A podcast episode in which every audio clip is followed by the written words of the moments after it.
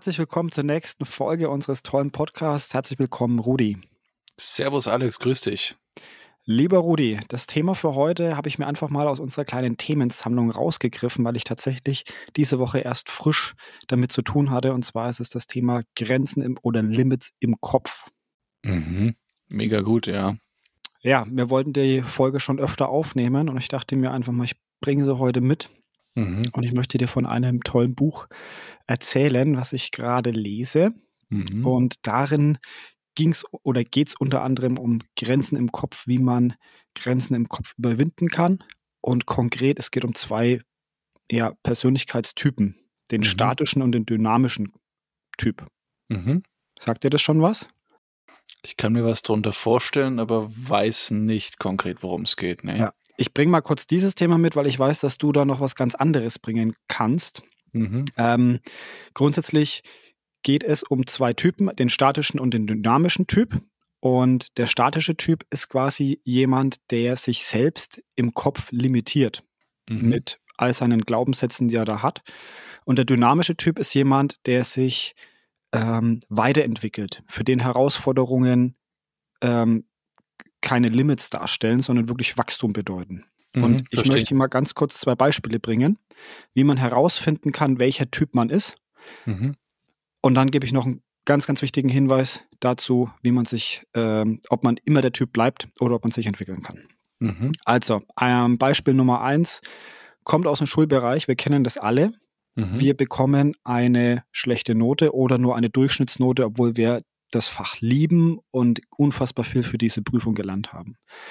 Der statische Typ denkt sich dann, oh mein Gott, diese Note wird für immer mein Leben bestimmen, das ist Mist. Und kommt von diesem Gedanken nicht weg.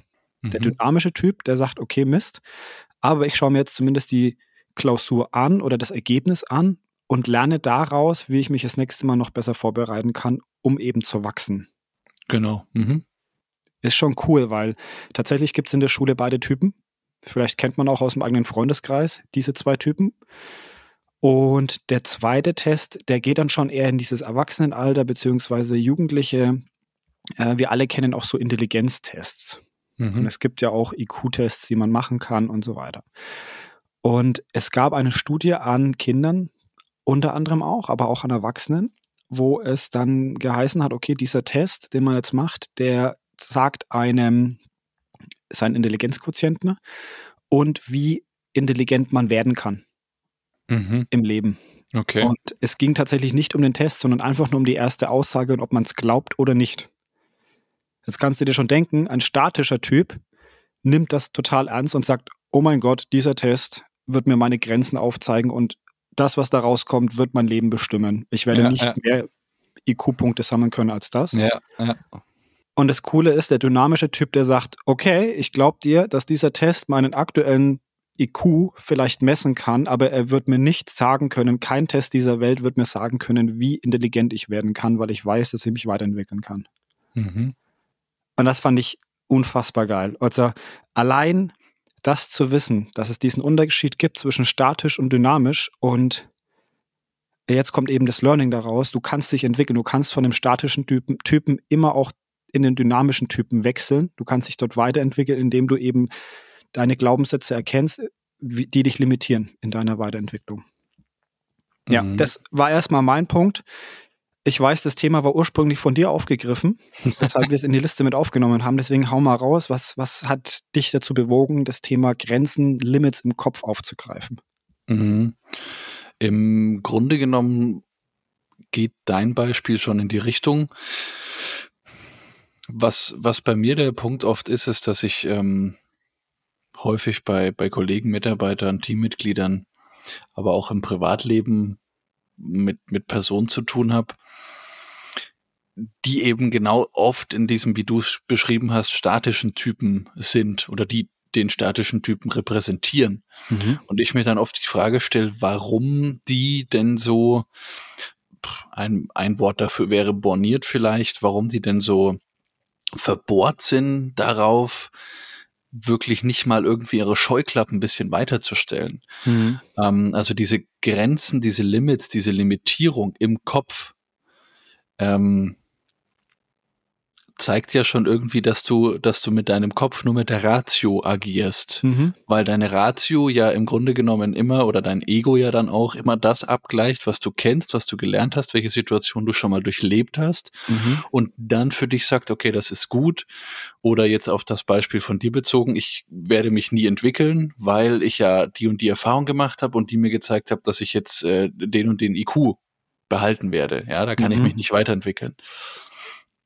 Und das, und das Gegenteil ähm, von der Ratio wäre eben in die Intuition oder auch Emotion zu gehen. Da bin ich jetzt, glaube ich, nicht so festgefahren, wenn ich mhm. mich eben auf eine Intuition verlasse, weil die eben auch sagt, dieses klassische Bauchgefühl, ja. weil die die eben dann auch mal äh, Dinge out of the box liefert also die ist, die ist eher der kreative Part, während der andere eher so diesen, ich nenne es mal in Anführungszeichen Steinbock-Part. Also ich gehe ganz klassisch nach Schema F vor und immer nach Schema F und wenn sich was ändert, dann bin ich irgendwie ein bisschen vor den Kopf gestoßen, ohne jetzt dem Steinbock vor den Kopf stoßen zu wollen. Aber so dieses, dieses ganz limitierte, ich gehe wirklich immer nur diesen Weg und, und dieses Eingefahren, dieses Statische, wie du es so schön beschrieben hast. Und hier wollte ich mit dieser Folge oder mit dem Thema einfach mal so ein bisschen den, den Fokus auch auf weg von der Ratio hin zur Intuition lenken, weil ich einfach festgestellt habe, dass viele Leute, und das ist auch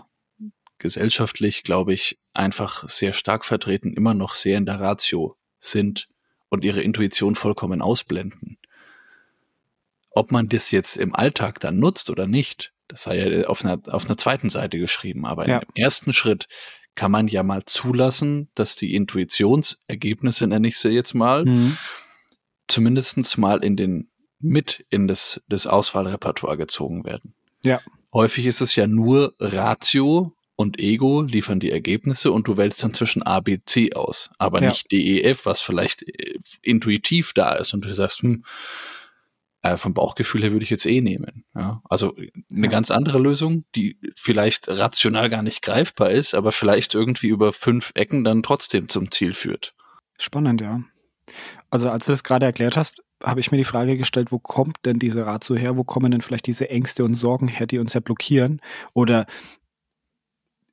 sind es nicht Ängste und Sorgen, die dazu führen, dass wir unterbewusst uns einen, einen Willen aufdrängen, etwas nicht zu tun oder etwas nicht umzusetzen. Ähm, und ist dieses Unterbewusstsein oder diese Intuition, die du angesprochen hast, ähm, das Bauchgefühl, nicht eigentlich das, dieser Wunsch, dieser, dieser Traum, den wir eigentlich haben, wo wir uns vielleicht hinentwickeln wollen, aber niemals dahin kommen, weil unsere Ängste und Sorgen uns eher stärker blockieren? Und was sind das für Ängste vor allem Dingen? Ja, du hast, du hast ähm, eingangs diese, diese, diese Glaubenssätze ein Stück weit ähm, ja auch schon angesprochen und ich glaube schon, dass diese Glaubenssätze auch dich limitieren, weil die Glaubenssätze ja auch aus irgendeiner emotionalen ähm, Phase in der Kindheit oder relativ früh herrühren. Mhm. Ähm, da bin ich jetzt psychologisch nicht voll im Bilde, aber es ist, es ist faktisch so, die Erfahrung konnte ich machen, dass eben die Leute, die ihre Glaubenssätze nie reflektiert haben oder auch nie dahingehend mal irgendwie die Augen geöffnet bekommen haben, häufiger statische Typen waren, was beispielsweise eine Problemlösung angeht. Das ist ja, finde ich, eins der, der Beispiele überhaupt. Die Gesellschaft ist super immer Problem erkennen, hm, aber stimmt. dann wirklich diesen Schritt in die Lösung zu gehen dieses, ich nenne es jetzt einfach mal kreative, schöpferische, in die Lösung gehen, einen Weg zu finden, um dieses Problem zu beheben, um den Weg mhm. außen rum zu gehen, also das Wasser und nicht der Stein zu sein oder nicht als Beobachter zu sagen, der Stein ist da, wir kommen nicht weiter, sondern das Wasser zu sein, um außen rum zu kommen und den Weg ja. zu finden. Ja. Das hat, hat, glaube ich, viel damit zu tun, wie scharf du deine Scheuklappen auf der einen Seite stellst, ja. wie, wie reflektiert du deine Glaubenssätze hast, ähm, und auch, ähm, da kommen wir dann auf das, was du gerade angesprochen hast. Das Ego ist ja irgendwie auf einen Erhalt getrimmt. Ja. Und Erhalt hast du ja, oder Erhalt hat ja was mit einer Furcht, mit einer Angst, mit einer, äh, mit einer klaren Ausgrenzung von Dingen zu tun, die dem Erhalt schaden könnten. Ja, oder mit einem klaren Wunsch der Zugehörigkeit oder Anerkennung, je nachdem. Genau, ja. richtig. Und natürlich bietet dir dann ein Ego oder die Ratio Dinge an, die du schon kennst, die ja du logischerweise schon kennst, weil du ja noch da bist. Also deine Haltungstrieb mhm. dich dahin gebracht hat. Ja. Ähm, also, das, das finde ich einfach ein mega spannendes Thema. Und mhm. ich glaube, da könnte man jetzt wirklich, wirklich voll abdriften in die Tiefe und sich da auslassen. Mir ging es einfach nur darum, wirklich mal diesen, diesen Switch hervorzurufen, zu sagen, hey, geht mal auch in der Entscheidungsfindung, schließt das Ego nicht partout aus, weil es hat seine mhm. Daseinsberechtigung, die Ratio absolut. Ja. Ähm, aber bezieht mal in der Entscheidungsfindung die Intuition mit ein. Ob es dann am Ende wirklich eine intuitive Lösung ist oder ob ihr einfach eine rationale äh, Entscheidung, Lösung trefft und findet. Das ist, das ist dann natürlich im, auf dem zweiten Blatt geschrieben, wie schon erwähnt. Mhm. Super, super Thema auf jeden Fall. Ich habe mir jetzt gerade mal notiert, dass wir vielleicht noch eine Folge zum Thema Glaubenssätze aufnehmen, weil da könnte man oh, tatsächlich ja. eine komplette oh, ja. Folge machen. Mhm. Äh, wichtig, glaube ich, aus der Folge sollte man mitnehmen, hinterfrag dich selbst, äh, mhm. äh, reflektier dich, schau dir deine Glaubenssätze an, ähm, schau dir deine Ängste an, basieren sie auf Erfahrungen oder startet bei dir einfach nur Kopfkino und mach dir bewusst, was würde ein statischer Typ denken und was würde ein dynamischer Typ denken. Und ich glaube, wenn du dich auf den dynamischen Typ fokussierst, dann kommst du da ganz schnell raus aus diesem statischen. Und ähm, das würde dir sehr, sehr viel helfen in der Weiterentwicklung. Cool. Hätte ich gar nicht gedacht, dass sich das Thema jetzt halt so entwickeln wird. auf jeden Fall. Mich würde interessieren, welche Erfahrungen ihr mit diesem Thema machen konntet, mit Grenzen und Limits im Kopf. Ja. Ähm, lasst uns wissen, gerne auf LinkedIn, gerne auf Instagram und ciao, bis zum nächsten Mal. Ich freue mich drauf. Bis zur nächsten Folge mit euch. Ciao, ciao.